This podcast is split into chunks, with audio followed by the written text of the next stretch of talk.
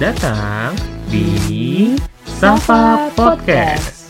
Obrolan seputar kehidupan yang akan mewarnai aktivitasmu.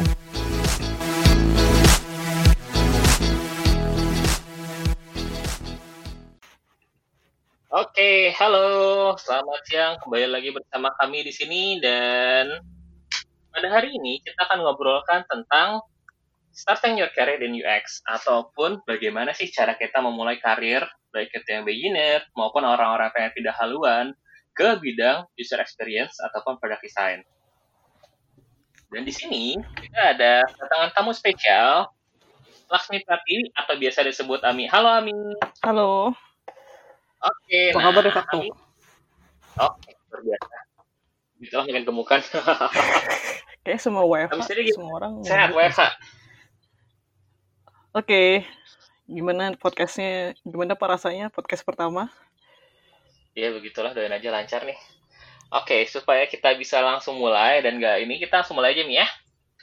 Jadi hari ini kita akan ngobrolin tentang bagaimana pengalaman dan juga Ami yang kemarin dari lulus kuliah terus lagi kerja di bidang UX langsung terjun nih ya jadi seorang UX designer terus di udah lebih dari hampir setengah dekade 4 tahun lebih ini Ami udah ke berbagai macam startup ke berbagai unicorn juga dan berbagai company-company besar lainnya dan di sini kita bakal belajar nih dari Ami tentang bagaimana sih cara memulainya, tantangan yang dihadapi, bagaimana cara Ami mengatasinya, dan juga bagaimana segala hal-hal yang membuat yang dirasakan oleh Ami yang bisa membantu kita semua, baik kita yang baru mau mulai ataupun yang pindah karir, untuk bisa makin mahir di bidang UX sendiri. Oke? Oke, eh, oke, kita mulai dulu aja. Kita perkenalan dulu nih. Siapa itu?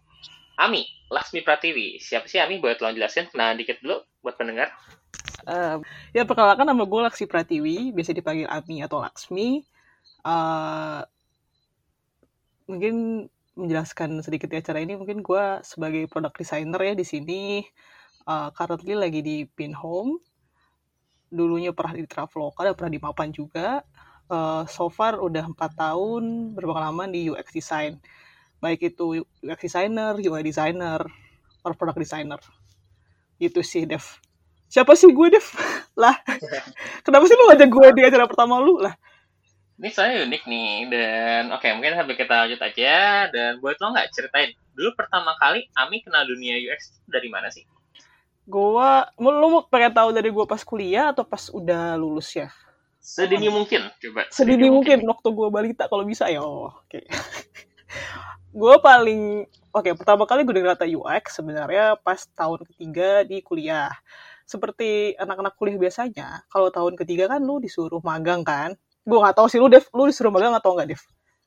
Magang dong, tapi gue ngoding beda. Oh iya, gue nggak paham deh kalau anak IT. Pokoknya kalau gue disuruh magang gitu kan.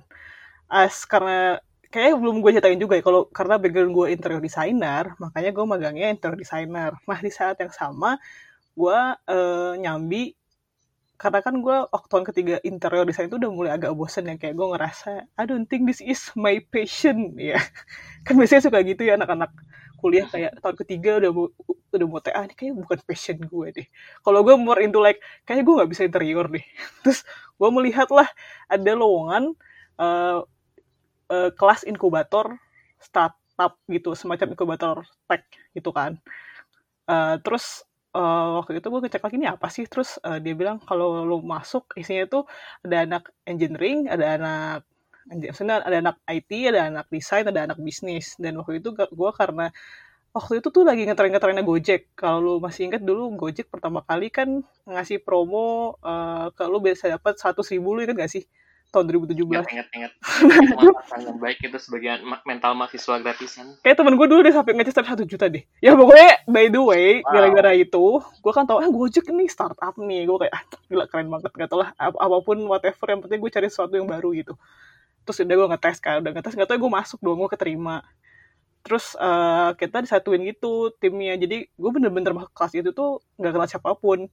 Terus akhirnya kita eh, disuruh kalau yang punya ide startup suruh presentasi dan kalau misalnya nggak punya ide nanti kita bisa gabung ke tim lainnya. Basically kayak kayak inkubator startup sekarang sih. Cuma waktu itu eh, bedanya di kuliah buat mata kuliah pelajaran gitu kan. Akhirnya eh, satu tim gue dapet lah berempat gitu. Nah ujung-ujungnya karena gue doangnya anak desain saat buat, buat 6 semester itu gue jadi belajar buat desain apa pun itu. Mau dari branding mau dari logo sampai akhirnya gue kenal UX design gitu ceritanya. Nggak mungkin dong karena gue anak desain gue ngurusin bisnis. Tiba-tiba mi lo ngerjain bisnisnya dong bisnis plan. Nggak mungkin. Atau mi lo kerjain codingannya dong. Nggak mungkin dong. Gue cuma bisa mempergunakan background desain gue jadi mau nggak mau gue kepaksa ngerjain UX design. Nah di saat itu tuh setiap minggu suka ada bintang tamu uh, dari profesional startup. Nah waktu itu ketemu sama salah satu bintang tamu itu UI designer. Gue juga lupa sih dia kerjanya di mana cuman dia bilang dia UI designer. Nah dari situ gue mulai tahu kayak oh ini ada change nih uh, untuk kerja jadi UI designer. Karena uh, gue tanya dia dan dia background designer gitu kan. Terus gue ngerasa kayak oh this is getting along with kayak gue lebih nggak paham dunia startup daripada dunia interior design. Jadi itu pertama kali banget gue paham uh, ya di enam bulan itu enam bulan di kuliah gue ngerti gimana cara startup bekerja. Jadi nggak cuma UX doang ya belajarnya. Lebih kayak gimana bikin bisnis plan gimana bikin startup something like that lah. Begitu pak. Panjang kan ceritanya? Mantap sekali Mi. Oke, dan kalau boleh dibilang kemarin Ami berarti satu semester itu kan banyak orang dari berbagai macam jurusan ya di betul kuliahnya. betul Nah, tapi kan kalau aku boleh bilang, aku boleh bilang nih, kan Ami selama ini ngurusin design kan banyak pelajaran kuliah itu ngurusin kayak bagaimana tiga dimensi dalam ruangan, betul bagaimana benda fisik kalau boleh dibilang kan. yes yes Nah, ketika kita bilang UX, walaupun emang ada beberapa yang hubungan sama benda fisik, tapi kan banyak kan mayoritas membahas tentang produk digital nih. ya iya dong 90% nggak ada benda fisik dong nah, menurut Ami nih seberapa relevansi atau bagaimana Ami menggunakan knowledge yang didapat ketika kuliah ke dunia kerja? Oke. So, basically di salah satu kelasnya startup ini, si kelas bisnis ini, itu mereka bawa topik design thinking gitu. This is interesting for me karena I mean like aneh banget gitu. Masa gue masuk ke kelas suatu bisnis startup buat kabur dari desain gitu kan. Terus terus out mereka ngajarin gue design thinking. Itu kan kayak such a what gitu lu lu ngajarin design thinking karena ke desain gitu. Terus pas gue mendengarkan dengan baik dengan seksama, gue baru sadar kayak oh ya ini actually make sense sih kalau lo menggunakan prinsip desain itu buat hal uh, iterate aplikasi gitu. I think uh, it's not about physical atau enggak sih Dev. Lebih kayak sistemasi design thinkingnya itu yang di mana uh, desainer itu mikir kalau uh, desain yang bagus itu untuk memecahkan suatu masalah. Bukan bukan desain itu ada aja sebagai sesuatu yang indah untuk dilihat atau orang-orang suka sama barang itu gitu maybe I think uh, one of the corrected things yang bener-bener bikin gue eager untuk masuk ke dunia startup karena dari awal gue udah tau design thinking sih. I mean like uh, who knows better design thinking other than designer kan. I mean even sampai startup ngajarin itu ke semua orang yang baru masuk startup berarti kan dari mean something dan gue sih uh, ya that's definitely correlated sih tentang itu tentang gimana cara mem- mendekati suatu problem, gimana cara ngasih solusinya, gimana cara mendengarkan kepada user-usernya, begitu. Oke, mantap banget Ami. Berarti berarti kalau saya kita boleh lihat sebenarnya kalau boleh dibilang ya, kan banyak nih kalau kita lihat anak-anak UX itu yang mungkin backgroundnya itu dari macam-macam kan. Yes. Ada yang dari computer science, ada yang dari intro design kayak Ami, bahkan aku juga pernah lihat yang lain. Dari pengalamannya Ami, sebenarnya kalau boleh dibilang bagaimana sih caranya kita belajar dari semua berbagai macam background ini? Sebenarnya kayak apakah jurusan itu matters ataupun background pendidikan kita tuh matters untuk bisa terjun ke dunia UX Mi? Matters tapi cuma sampai 20% awal kali ya. It doesn't really matter after kalau lu nggak mau belajar lagi UX jadi kayak I don't think that is really significant karena gue juga punya temen yang uh, di kantor baru nih dia anak antropologi tapi jago banget research I mean like uh, ada juga temen gue dulu di Traveloka dia UX writer dia ahli gizi gitu. I mean, Oh, Uh, kan? Like uh, the thing that correlated with uh, UX person terlepas dari apa backgroundnya pasti mereka tertarik akan suatu masalah bukan delving in masalahnya tapi lebih kepada nyari solusinya gitu like uh, generate idea gimana sih cara menyelesaikan uh, problem ini dan tadi kan lu nanya gimana caranya jadi UX dengan dengan sekarang backgroundnya udah banyak gitu kan. Eh ya mungkin kita harus belajar lagi kalau UX design itu kalau bisa gue pecah itu secara simpel ya ada apa ya utamanya mungkin ada design thinking yang tadi terus ada juga ngomongin tentang logic. Makanya kan sebenarnya normalnya kalau misalnya mau jadi UX I don't know ya mungkin di tahun 2020 lu harus jadi IT dulu gitu. Maybe I don't know karena lu harus uh, tahu ngerti how does aplikasi itu bekerja gitu kan dan design thinking. Jadi uh, both of them and ya udah dari mana pun background lu lu bisa lu bisa aja sih maju. Dan oh ya ketiga itu lo empati. Kenapa empati? Karena kalau nggak empati lu nggak bisa bedain user-user yang lu kasih desainnya gitu. Karena kalau empatinya lu tuh ketahan nih lu cuma bisa ngedesain sesuai dengan apa yang lu anggap bagus aja gitu I think empathy plays a lot sih uh, kenapa lu bisa jadi UX designer karena kalau nggak ada empati susah juga gitu kayak lu bikin desain buat seseorang yang bukan diri lu tuh kayak ya mungkin itu bisa bertahan dalam waktu tiga bulan tapi dalam waktu tiga tahun ke depannya maybe you better doing something else lah. Karena it will be painful anyway. Gitu. Oke okay, thank you. Menarik banget nih. Berarti tiga kunci dari dunia UX itu adalah tadi design thinking logic dan juga empati dan tiga-tiganya tuh bukan sesuatu yang boleh dibilang punya mata kuliah sendiri sebenarnya ya, atau bahkan pelajaran resmi atau fix ya pelajaran resmi gue nggak tahu karena kan gue kuliah juga bukan IT kan I don't even know about that formality gitu but uh, kalau dari gue yang selama 3 sampai 4 tahun ini gue ngerasa emang basically lu belajar tiga itu sih. Jadi either lu master three atau salah satu yang lu jago baru bisa lu deepening yang lain gitu kan. Mungkin yang sebenarnya ada satu lagi sih research kali ya, tapi gue juga bingung itu masuk ke mana. Kebanyakan masuk kenapa research. Karena kalau lu nggak tahu research kayak it's all just about hollow cuman ya udah itu doang gitu. Coba at least tiga tadi dulu deh. Kalau misalnya dari tiga itu lu nggak ngerasa ada ketertarikan, ya itu tadi that you better try another things. Oke, okay, thank you Mi. Oke, okay, dan itu pengalaman Ami pas kuliah. Sekarang kita masuk nih. Ami yang udah 4 tahun bekerja pasti pernah jadi beginner juga kan, jadi anak baru. Iya gitu. dong, pasti dong. Masa gue masuk jadi senior UI, gue juga pengen kali. Dulu bagaimana sih caranya Ami untuk bisa memilih company pertama ataupun pengalaman pertama nih atau kayak kerja pertama okay. kali? kalau gue bila kalau gue boleh jujur nih ya kalau perusahaan pertama itu bukan lu yang milih perusahaan yang milih lu kenapa hmm. karena mereka nggak tahu nih lu dari mana kayak I mean like you are fresh graduate dan even like I am interior designer. It's more likely like why they are choosing me. Jadi lu harus cari cara gimana caranya si perusahaan ini mau milih lu sebagai desainer gitu.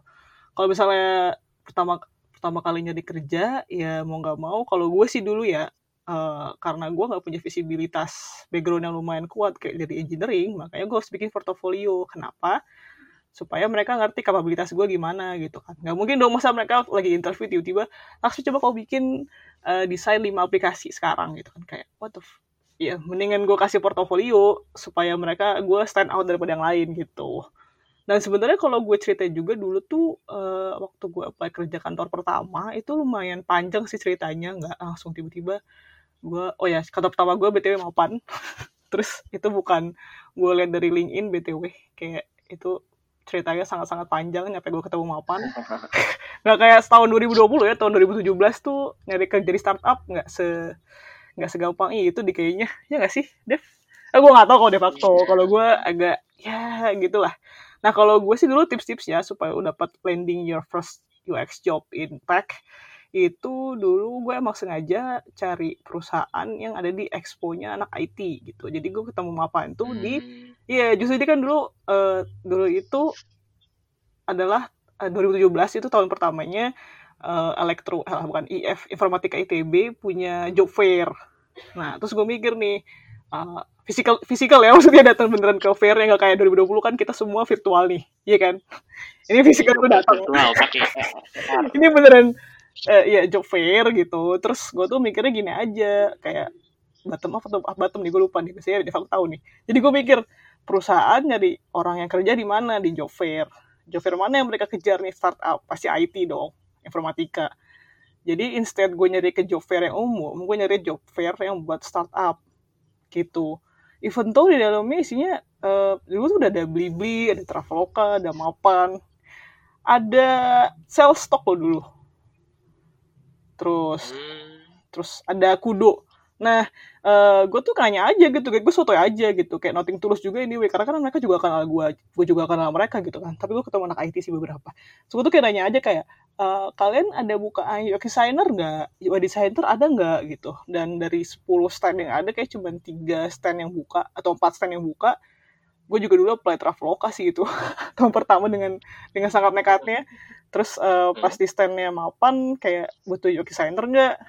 Padahal kan di situ ada kayak papannya kayak we are eh, open opportunity gitu kan, tapi nggak ada UX designer. Tapi gue ngegas aja nanya kayak eh, kira-kira kan butuh nggak ya? Karena gue pengen jadi UX designer nih. Terus out waktu itu ketemu Windy. Windy ini PM yang mapan dan temennya de facto juga pasti tahu de facto. Itu eh, dia langsung tiba-tiba kenalin gue gitu kayak, eh lu kan Laksmi. Kata gue kayak, hah lu siapa kayak? ini bukan maksudnya gue famous ya, bukan maksudnya kayak gue mikir, kok dia kenal sama gue gitu. Terus ternyata eh, Ternyata. Windy PM ini PM apaan? Tahu gue karena dulu eh, karena temennya itu yang setim sama gue di yang tadi yang tahun ketiga gue ikutan inkubator startup gitu. Oh. Jadi dulu waktu tahun ketiga itu kan eh, kita ada kayak demo day gitu juga kan. Ini buat yang kurang tahu demo day itu apa, demo day itu adalah di hari terakhir eh, inkubator, kelas inkubator yang biasanya eh, ntar lu bakal presentasi hasil bisnis deck lu, desain lu, apa pun progres lu ke calon investor. Tapi ini kasusnya kasih ke dosen sih supaya dapat nilai kan. Nah di tahun itu tuh alhamdulillah ya tim gue tuh menang tapi bukan juara satu tapi lebih ke tim favorit gitu kan. Nah ternyata iya tim favorit. Jadi banyak yang voting tim gue terus eh, temennya itu yang jadi engineering yang jadi yang ngurus engineering di tim gue tuh temennya si Windy terus kan gue sebenarnya nggak kenal Windy ya tapi gue sotoy aja kayak oh iya gue temen banget sama dia. Survival survival. kayak gitu. Jadi lo harus sotoy aja karena nothing tulus men. Kayak nggak ya this is your first job gitu. Kayak gimana caranya lu bisa dapat kredensial tuh susah gitu. Jadi eh, sebisa mungkin lu try all your luck aja. Kayak gue tadi gue sampai senekat itu gitu. Kayak gue sotoy gitu oh iya gue dulu temenan sama dia dari tahun lalu kita inkubator pas bla bla bla bla bla bla. Ya pokoknya ngomongin apa pun. Dan waktu itu gue sengaja datang sampai bawa portofolio gue di print dijadiin eh, kayak dijilid gitu. Beneran gue jilid kayak gue kasih ke dia Oh. kayak fisikal gue kasih gitu. Karena gue nggak mau kalau uh, gue kasih ya nanti kamu kirim email aja. Gue kirim email nggak nyampe kan. Mendingan gue kasih fisikalnya dulu. Kalau dia bilang suruh ngirim gue punya dua backup gitu. Jadi sampai se-prepare itu Oke, luar biasa Mi. Berarti dari sini ada berapa hal kita bisa lihat ya? Portofolio atau bagaimana kita membedakan diri kita sendiri sama kompetitor Yes. lainnya, dan juga relationship ataupun hal-hal yang kita bangun, ikut lomba ataupun teman itu sebenarnya matters juga ya.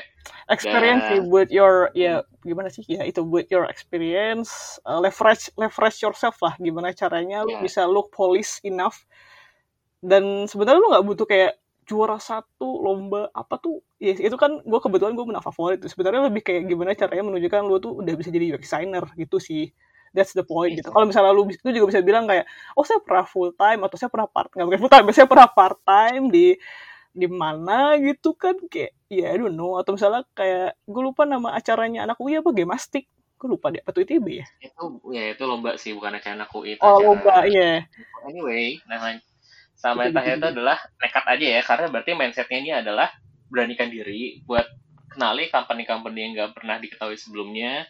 Dan kalau boleh dibilang berarti jangan picky-picky banget ya Mi ya. ya kan, because that, that is the reality man. Kayak lu nggak bisa bilang kayak gue lulusan S2 luar negeri nih. You pick me or not gitu. Kayak perusahaan kayak lu siapa? Mohon maaf nih kayak lu siapa? Siapa gua? gitu. Nah itu yang gue belajarin bener-bener sih. Kayak lu tuh nggak bisa too picky enough gitu loh. Karena eh, ya gue nggak nggak bilang kalau tar kantor lo toxic lu nggak pergi gak gitu juga ya cuma maksud gue kayak kantor pertama lu either it really bad or not itu it will give you some experience gitu like Oke. eh, Iya jadi ya santai aja. Gak santai sih gimana sini ya? Ya gitu tadi gue bilang mindset itu lebih kayak eh, bikin perusahaan tuh yang bakal milih lu gitu. Bukan lu yang milih perusahaan karena kalau lu milih perusahaan itu menurut gue adalah cycle saat lu udah di, udah stay di full, udah dapat full time nah itu baru lu bisa bisa jumau jumau ya istilah gue ya bisa milih option itu menurut gue Ya, ya, ya. Luar biasa Mi. Jumawa itu adalah sebuah privilege untuk orang-orang yang sudah di atas ya berarti ya. maybe a privilege ya Oke. privilege Oke, sip. Nah, berarti nih Ami udah masuk company pertama ke Mapan waktu itu dan masuk nih. Menurut Ami, dari Ami berarti udah berapa lama di Mapan dulu? Pas di Mapan? Satu tahun sembilan bulan Oke, Kalau udah if I'm wrong ya. ya. Iya. Coba Nah, dihitung kan dari ini. ya? Oke, lanjut nih. Sorry, sorry, lanjut nih. Ya, nggak apa-apa, ngomong lagi aja. Oke, sorry. Nah, sama dua tahun di Mapan ini jadi pertama kali masuk. Kan Ami berarti kan pertama kali nih kena experience kantor dan Betul. experience dunia kerja pertama Ya. kali. Um, gimana sih yang Ami rasain your expectation versus reality dan gimana Ami adjust dan bertahan ataupun seharian sama dua tahun itu? bulan pertama gue kaget banget sih kayak all of my imagination hancur aja gitu kayak wah tapi bukan gue bilang bukan gue bilang mapan bukan mapan yang menghancurkan itu bukan maksud gue kayak eh, bener-bener yang realita gue adalah ya kalau lu bikin produk tuh harus perfect dulu baru lu deliver ini gitu kan terus out di minggu Hmm. pertama tuh gue udah kayak tiba-tiba eh Laksmi kamu pegang ini dong produk produk utama kita. Waktu itu kan arisan mapan kan. Gue tuh kayak gimana? Gue kan baru masuk nih. Gue belum belajar UX designer tiba-tiba gue udah disuruh handle banyak hal dalam waktu satu bulan gitu. But ke- ke- kekagetan ini di bulan pertama tuh sebenarnya akhirnya di bulan-bulan selanjutnya makin menurun karena dengan gue kaget di bulan pertama gue jadi lebih banyak handle banyak kerjaan gitu loh Dev. Jadi kayak kagetnya itu Oh. emang normal karena eh, di Mapa sendiri itu emang face apa ya, pace kerjanya cepet dan banyak banget yang dikerjain ya waktu itu kebetulan gue dapet produk utamanya Mapan gitu kan. Jadi kayak banyak involve banyak stakeholder harus banyak ngobrol gitu-gitunya terus gue kayak wow eh, ternyata banyak yang dikerjain sama UX ya gue kira gue cuma di depan laptop nih soalnya gue kerjain udah gitu nggak taunya enggak cuy enggak sama sekali Hmm. All the things they write in article eh bahkan 2017 artikel UX dikit ya. Itu tuh kayak nggak ada nggak ada dikasih tahu. Hmm. Jadi lebih banyak tuh eh, bukan pendidikan ya, tapi hal-hal yang support kami buat kerja itu bahkan baru diketahui ketika pertama kali baru mulai kerjanya berarti ini. iya dong. I mean like itu itu kayak gimana ya? Gue kaget bener. Gue inget kekagetan pertama gue adalah saat eh, disuruh bikin desain A gitu. Terus minggu kedua kita ngobrol sama tim marketing. Nggak jadi dong kayak gue udah bikin tiga alternatif nggak jadi. Terus gue tuh gue tuh panik tapi gue nggak ngomong gitu. Terus pas gue inget banget nih dari lantai dua ke lantai tiga jalan gitu kan. Terus PM gue ngomong kayak lu kaget ya Mia? Terus gue tuh dengan masih sopannya kayak oh enggak. Gitu. Terus kayak oh santai aja. Kalau di mapan emang begini. Gue kayak apa? Gue masih inget banget hari itu kayak kayak gue tuh awalnya kayak apa be- be- shiftingnya gini loh. Kayak bener-bener bulan pertama tuh gue masih mikir kayak personally speaking oh mereka nolak my personal idea gitu. Kayak gue tuh bener-bener ngerasa kayak drop kalau apa yang gue kasih itu nggak diterima marketing atau nggak diterima tim. Kebayang nggak maksud gue kayak gue tuh masih Kayak mem- menempelkan diri gue dengan desain gue gitu. Terus setelah sebulan babak belur dengan semua produk cycle dan apa pun itu gue tuh baru sadar kayak oh nggak kayak gitu. Uh, there, there's nothing personal about that anyway. Itu kita, kita cuman uh, what's better for business gitu loh Mi. kayak oh I see. Ya udah gitu coba itu kan that's what that they will doesn't tell you that kan in artikel gue nggak tahu sih kalau di medium ada cuman itu gue kaget sih bener kayak bulan pertama Mhm. really hit hard Don't be afraid of rejection nih ya. don't be afraid of rejection sama new things sih karena pasti uh, Hmm. Lu nggak mungkin dong lu dari fresh graduate masuk ke startup kayak ah oh gitu gue udah tahu. Terus lu tiba-tiba diajarin research oh gue udah tahu tuh waktu kuliah kayak hah? Nyebelin pertama lu nyebelin lu gak akan ditemenin sama tim lu kayak ngeselin padahal lu fresh graduate gitu. Nah jadi emang Iya, iya, mindsetnya juga dipikirin juga ya kalau udah nyari kerja emang harus bilang uh, the better person you can be cuma kalau pas lu udah masuk lo harus jadi diposisikan sebagai orang yang belajar banyak dari orang-orang di samping lu apa pun yang apa pun pekerjaannya ya nggak nggak mesti UX designer lu nempelin dia terus tapi kayak lu bisa belajar dari PM lu bisa belajar dari lead lu kayak gitu Oke, nah ini menarik nih Mi, soal Ami belajar dari PM ataupun belajar dari lead ataupun dari teman-teman yang lainnya. Hmm. Nah, kalau menurut Ami nih selama abis Ami masuk dan akhirnya Ami berkembang, bagaimana sih Ami mengembangkan diri ataupun belajar-belajar tersebut?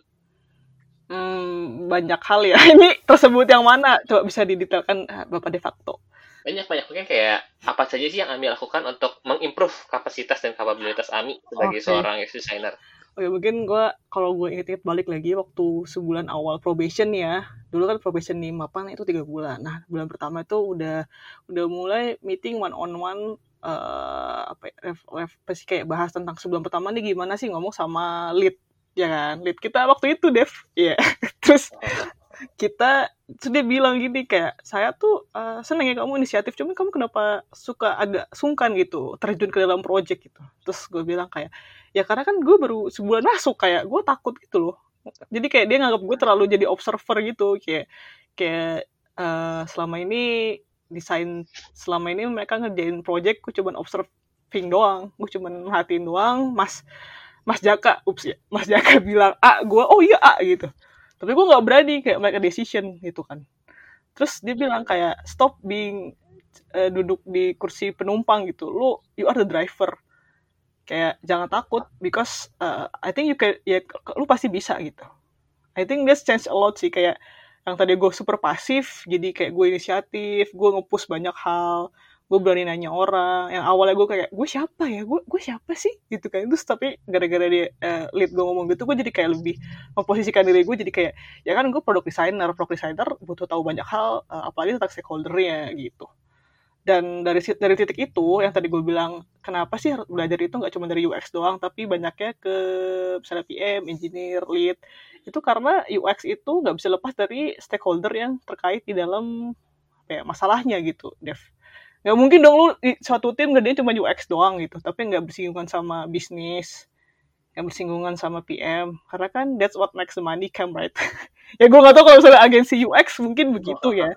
Cuma maksudnya uh, pengalaman berinteraksi dengan stakeholder dan kita harus tahu kepengennya mereka ini apa gitu. Karena kita baru bisa ngajuin apa yang kita inginin saat kita udah tahu mereka pengennya apa jadi kita ketemu di tengah-tengah. Instead uh, sebagai UX designer gue pushing nih gue pushing terus kayak ah gue punya desain button bagus banget cuy. Kalau lu klik bersinar. But engineering like don't care about that right? Kayak engineer tapi susah cuy.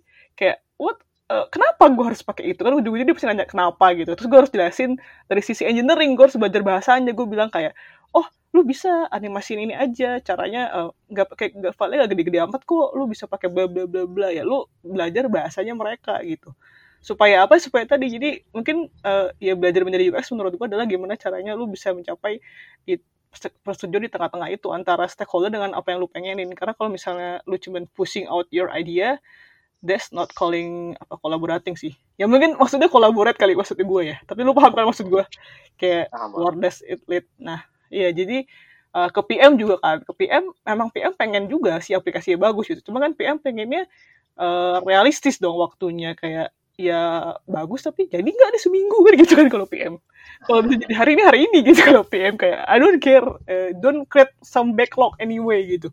Lo harus ngerti gitu posisinya PM ini uh, apa makanya lu semakin lama lu kenal sama PM gue ngerti kan jadi kayak oh gue harus tahu OKR nih.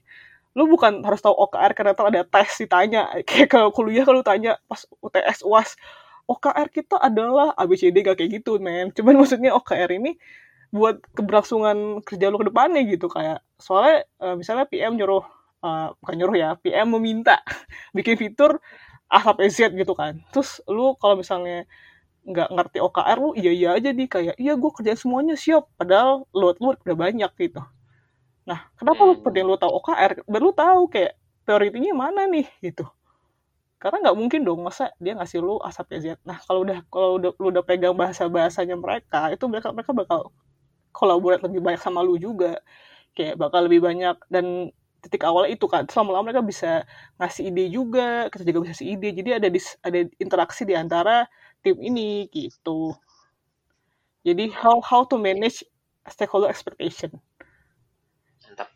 Oke oke. Jadi yang paling penting itu adalah sebagai seorang desainer adalah gimana ngejembatanin tadi kan ya antara bisnis, antara engineer juga, dan antara user juga. Ya, just dan, just name it lah kan kalau perusahaan suka tiba-tiba ada divisi something uh, kamu di UX-in kayak ya ya just name it but ya UX harus begitu harus speak to a lot of people gitu.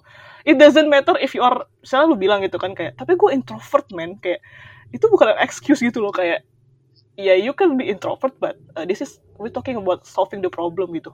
Kayak ya ya udah tapi kalau masalah kerja mah uh, tanya aja like just just make list of question and just ask it. Dan mereka juga pasti senang kalau nanya anyway. Ya memang harus baby, baby step juga uh, gue juga nggak dari hari pertama tiba-tiba kayak asertif tiba-tiba ke tim marketing kayak kok bisa begini buttonnya? Ini apa tujuannya? Kan nggak mungkin dong kayak apa sih.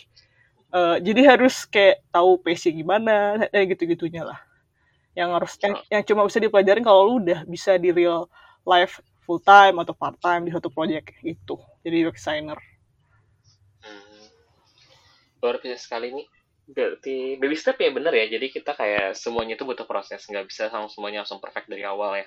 Kalau lu bisa dari, dari awal sih gue salut banget. Tapi kalau I don't think 90% dari kita 90% kayaknya nggak kayak gitu ya. As a normal person lu baby step aja belajar aja. Terus kalau oh ya gue juga baru ingat eh, kalau lu bingung lu tanya jangan diem aja. Jadi dulu waktu sebulan pertama gue di mapan tuh salahnya adalah gue kayak mikir I got it I got it. Gue gak akan nanya nih gue gak akan nanya. Terus oh dilihatnya jadi kayak kamu kok nggak nggak nggak nggak aktif membahas ini? Terus kayak oke jadi kalau gue bingung lu tanya aja gitu Terus kalau misalnya ada suatu kan suka ada gini kan, Dev misalnya ada presentasi gitu, design sharing gitu.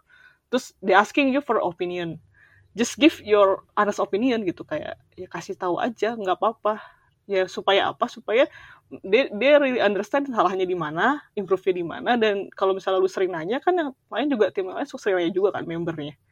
Jadi kayak membangun culture apa ya culture ngasih feedback, nanyain feedback itu penting karena lu nggak bisa jadi UX yang baik kalau uh, lu nggak bisa lihat sudut pandang orang lain gitu gitu Oke, luar biasa sekali Ami. Dan itu yang sudah membangun Ami dari awal sehingga sekarang udah bisa dari awal eh, company dan startup yang gede ya. Kayak misalkan kemarin ke Traveloka dan sekarang Oh iya, gua harus mencoba. lain-lainnya.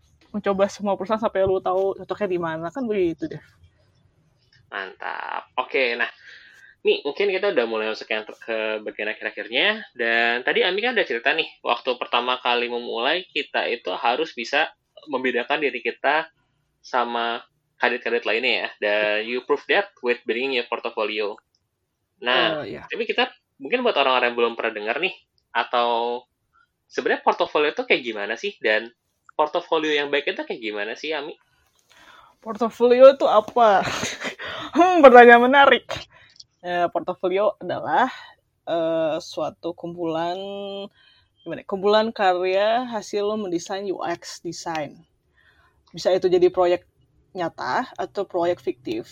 Yang penting munculin bahwa uh, you are capable enough of designing um, UX UI-nya aplikasi misalnya kalau misalnya dulu pernah ikutan lomba UX pernah part time UX pernah freelance UX whatever uh, project is that uh, yaitu kumpulan dari portof kumpulan dari karya-karya yang bisa menjelaskan design thinking lu dan hasil kerjaan lu kepada orang lain tanpa ngobrol ke lu gitu. Jadi kayak representasi karya lu kepada orang yang baca. Susah ya, gue juga tahu. Menurut de facto gimana, Bapak de facto? ya kurang lebih sama sih kayak gitu sih intinya portofolio adalah sesuatu yang menggambarkan tentang hal yang pernah kita kerjakan sebelumnya nah tapi nih buat orang-orang yang mungkin belum pernah terjun ya apalagi kan kita banyak juga ya siapa tahu pas kuliah tuh nggak bidang UX baru masuknya ke dunia Iya. kerja Yes. kalau yang orang belum pernah punya project atau belum pernah bikin proyekan atau lomba-lomba gitu apa saran Ami buat mereka Mi? Uh, baby step-nya adalah just act as you being a UX designer. just pretend to be a UX designer. Caranya gimana? Caranya adalah tadi gue bilang, udah bilang bikin project fiktif. Misalnya eh, apa ya? Misalnya lu suka banget nih. Gue nggak tahu. eh, lu suka banget Spotify gitu. Terus Padahal udah bagus ya aplikasi Spotify sih juga.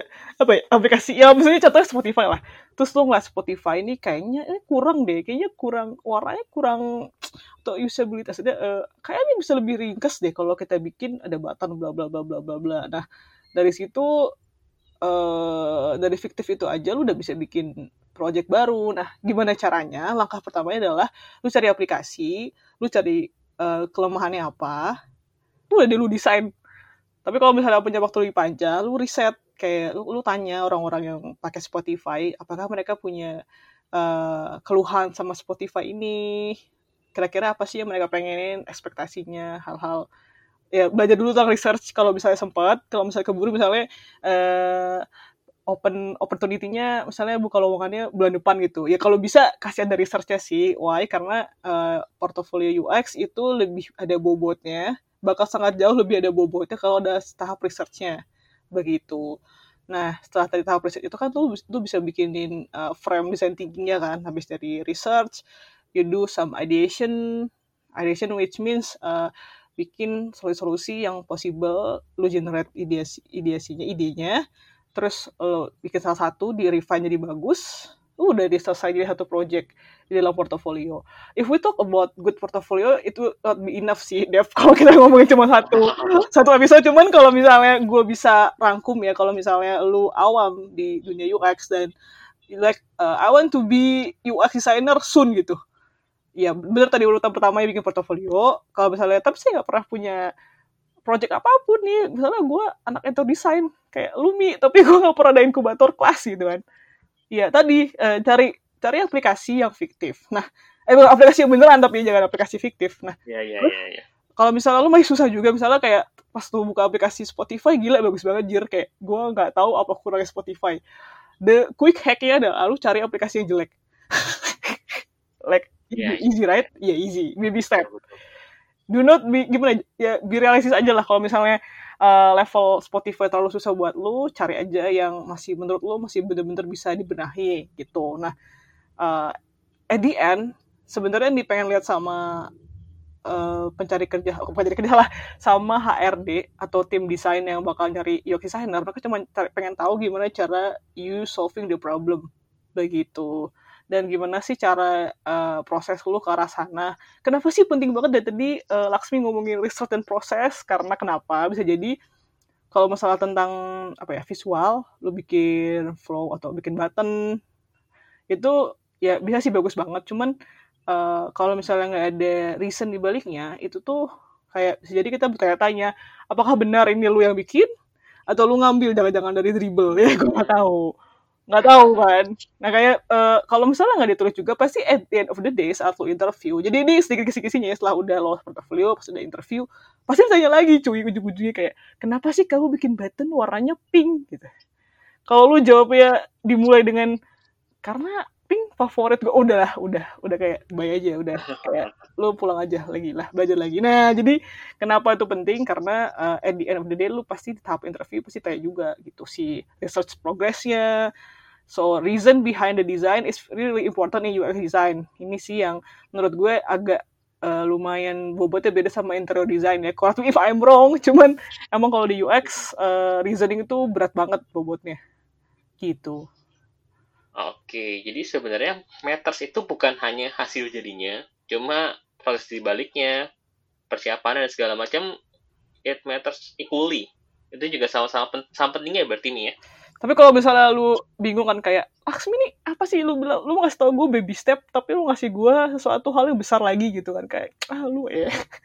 ya udah, kalau misalnya kita bisa prioritize sebenarnya, yang pertama adalah hasil UI UX-nya yang penting. Visualnya, Dev, apa sih ngomongnya UI design. Tapi yang kedua, harus ada prosesnya, si research-nya or UX. That's it. That's it, luar biasa.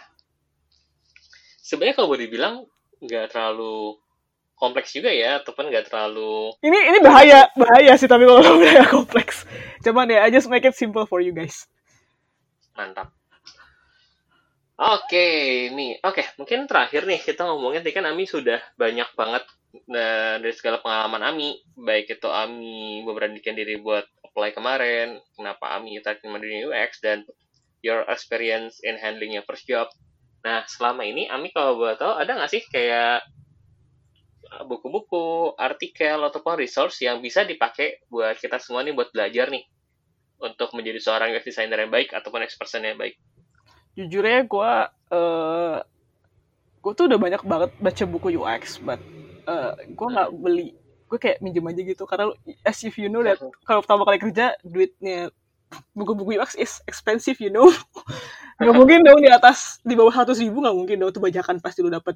Nah, gue tuh inget tapi di antara semua buku ini, gue inget satu buku yang paling bantu gue dan gue baca itu di tiga bulan pertama gue di UX adalah Don't Make Me Think.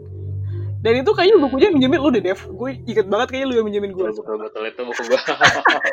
Lu tahu dong siapa pengarangnya. Jadi kalau ya itu biasa gue sih nggak inget nama pengarangnya. I know this is a disgraceful to UX community, but ya gue lupa the pengarangnya. But the content is really really make me think sih. Walaupun judul don't make meeting ya. Maksudnya ini gue jadi gue jadi berpikir kayak oh jadi gitu ya ada seni untuk mengerjakan UX gue kira awalnya kayak oh it's all about engineering it's all about desain button yang bagus gitu. Dengan dia jelasin itu gue di buku itu tuh bener-bener ngejelasin apa ya kayak jembatannya dari apa yang gue pelajari selama ini si desain dengan hubungannya dengan UX hari-hari gitu. Kayak oh no I understand kayak oh kenapa desainer bisa jadi UX designer yang baik? Ya ya di buku itu dijelasin kayak tentang empati tadi kayak gimana sih caranya lu uh, rasanya jadi user. Lu harus jadi intinya dari buku itu jelasin kalau lu jadi UX designer lu harus mikirin apakah user lu mau atau enggak bikin ngejain desain lu gitu. Intinya gitu gak sih Dev? Luar biasa. Ya. Ya sih itu berarti pengarangnya namanya Steve Crook nih. Eh ingat ingat. Ya Pak Steve maaf Pak Steve. Saya not mean to ya saya lupa. Cuman your your book is really, really good terus kalau masalah buku-buku lainnya ya just just search it in Medium. We're not gonna talking about that in this podcast right? Oke oke. Itu jadi obrolan kita berikutnya ya. Ya bisa. Bapak Debak tuh lebih tahu daripada saya nih kayaknya. Oke, luar biasa. Ami sekali lagi thank you buat kehadirannya pada hari ini. Dan di sini kita semua belajar banyak ya. Jadi hal paling besar yang kita bisa pelajari di hari ini bersama Ami adalah jangan Sama. takut. Untuk mencoba. ya betul. Beranikan diri, nekat aja kalau bilang kata Ami ya. Dan betul yang terpenting nomor dua itu adalah baby steps. Karena kalau boleh dibilang ya mungkin kesannya kita kayak lihat aplikasi apa pun atau website apa pun kesannya kan kayak kompleks banget sih atau ribet banget atau udah bikin kita minder duluan. Tapi sebenarnya baby steps dalam hal ini adalah mulai dari langkah kecil-kecil aja dari langkah-langkah kita pas bayi juga belajar kan merangkak dulu baru jalan. Bahkan kita belajar berguling dulu atau belajar bangun dulu kan. Iya iya. Kayak lo ngomong juga nggak tiba-tiba pas lo ngomong sama lo pakai bahasa Inggris kan kayak mami? Uh, I mean like yeah just just remember that things. Oke, dan dari semua itu jangan lupa juga kalau seandainya kan selalu punya minat dan juga semangat buat belajar. Karena kita itu dinilai bukan hanya dari hasil jadinya, tapi dari segala prosesnya. Proses matters, sama pentingnya dengan hasil jadinya, karena itu beranikan diri buat belajar, ngobrol sama siapa pun, dan jangan pernah berhenti belajar, Mi ya. yes betul eh tapi gue penasaran deh tadi kan kayak kita nggak bahas passion ya menurut lo penting nggak penting nggak sih passion Dev Hmm, it's interesting sih kalau boleh dibilang. Hmm, I think kalau ini gantian gue ini, gantian gue ini tanya ya. ya it's okay I dong think, ya, I think every job ada ada banyak hal kita bisa cari sih antara kita pengen nyari em, kepuasan dalam hal segi material ataupun emosional. Tapi aku yakin sih kita semua itu selalu berusaha untuk memenuhi keduanya kan. Jadi nyari pekerjaan yang bisa memuaskan fisik kita juga dan juga memuas yang puaskan untuk emosional kita. Dan Betul. dari sini sih aku yakin passion ataupun kalau kita suka sama UX, it will also benefit us in the future karena kayak Ami bilang kan, kita ada banyak hal yang kita lakukan perjuangannya gede dan gede banget banyak hal-hal yang mesti kita pelajari ataupun berjuang Banyak jatuh banget. bangun jatuh bangun gitu kan. betul Nah kalau menurut aku sih kayak passion tuh ngebantu tapi passion nggak satu-satunya yang matter sih. Oh, Kalau kayak dan menurut aku passion itu suatu hal yang bisa naik, turun ataupun berhenti ataupun ditemukan atau baru mulai. Gitu sih. What do you think nih? What do I think? Sebenarnya ini pertanyaannya sering banyak ditanyain ya kan. Misalnya gue lagi interview terus kayak, "Eh, kamu kan backgroundnya eh seperti biasa kan. Kamu kan backgroundnya interior designer. Eh, kenapa kamu bisa jadi UX design? Gue tuh nggak pernah bahas tentang passion sih. Because I think passion, gue nggak bisa bilang ini passion karena yang bisa gue bilang adalah, Dev, ini terlepas dari jawaban lu ya. ini gue bakal jawabnya kayak, ya simply karena dulu I found UX and I can do that. And Hmm. ya I could do that. Ya ya udah and I like that. I, I'm not hating it right?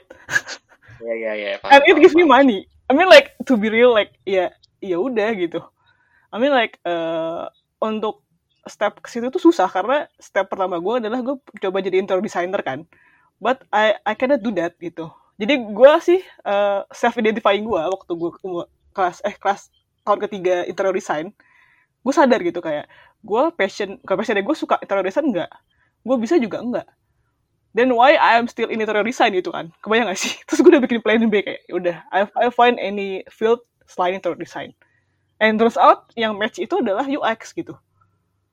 So I don't know if it call it passion or not but for me I I do it because I could do it and I like it I feel I could do it until next 10 years Oke.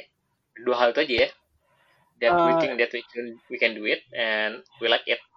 That's enough. kan? you, you, you don't hate it kalau lu hate it lu uh, me- melukai diri lu sendiri gitu because it will be a long run sampai lu bilang tadi kayak kenapa sih baby step karena you will do it in long run long run itu nggak nggak cuman lima tahun bisa jadi eh, tapi ya bisa jadi ganti lagi cuma maksudnya lu bisa bayangin diri lu misalnya 10 tahun lagi lu bisa ngerjain aplikasi ini udah sih I mean like ya you good to go Mhm. I see. Ini akan jadi long run yang sangat sangat panjang berarti ini ya. dan keep in mind karena kita kerja di tech kan we don't know right we, we, we never know dan bos kita juga nggak tahu sih menurut gua I mean like to be honest next 10 years apakah UX ada namanya ganti iya kan? Gue nggak tahu men. Apakah nama lu product designer tapi kerjanya bukan jadi product designer sekarang? Nggak tahu juga.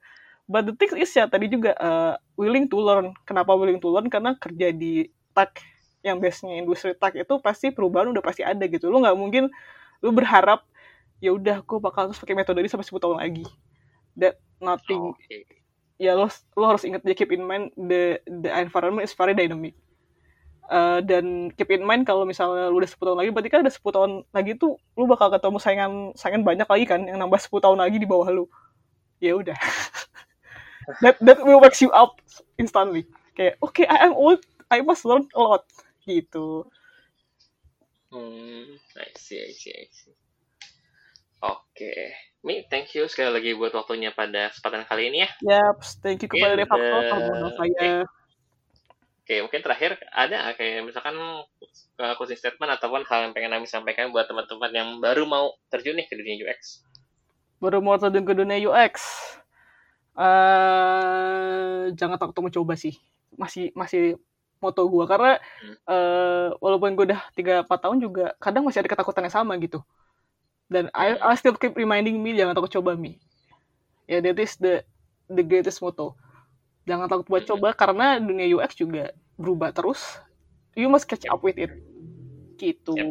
And if you like wondering kayak, aduh gak bisa nih, gue gak bisa, gue nunggu sampai perfect dulu nih. Enggak, enggak, lo gak bisa kayak gitu. You must uh, do your first step, and ya tadi do what your best. Do your best. Kayak gitu. Mhm. Ya don't stop trying ya. Don't, jangan takut. Sip. Kalau misalnya takut, tanya ke Defacto aja. Pakai, tanya di podcast.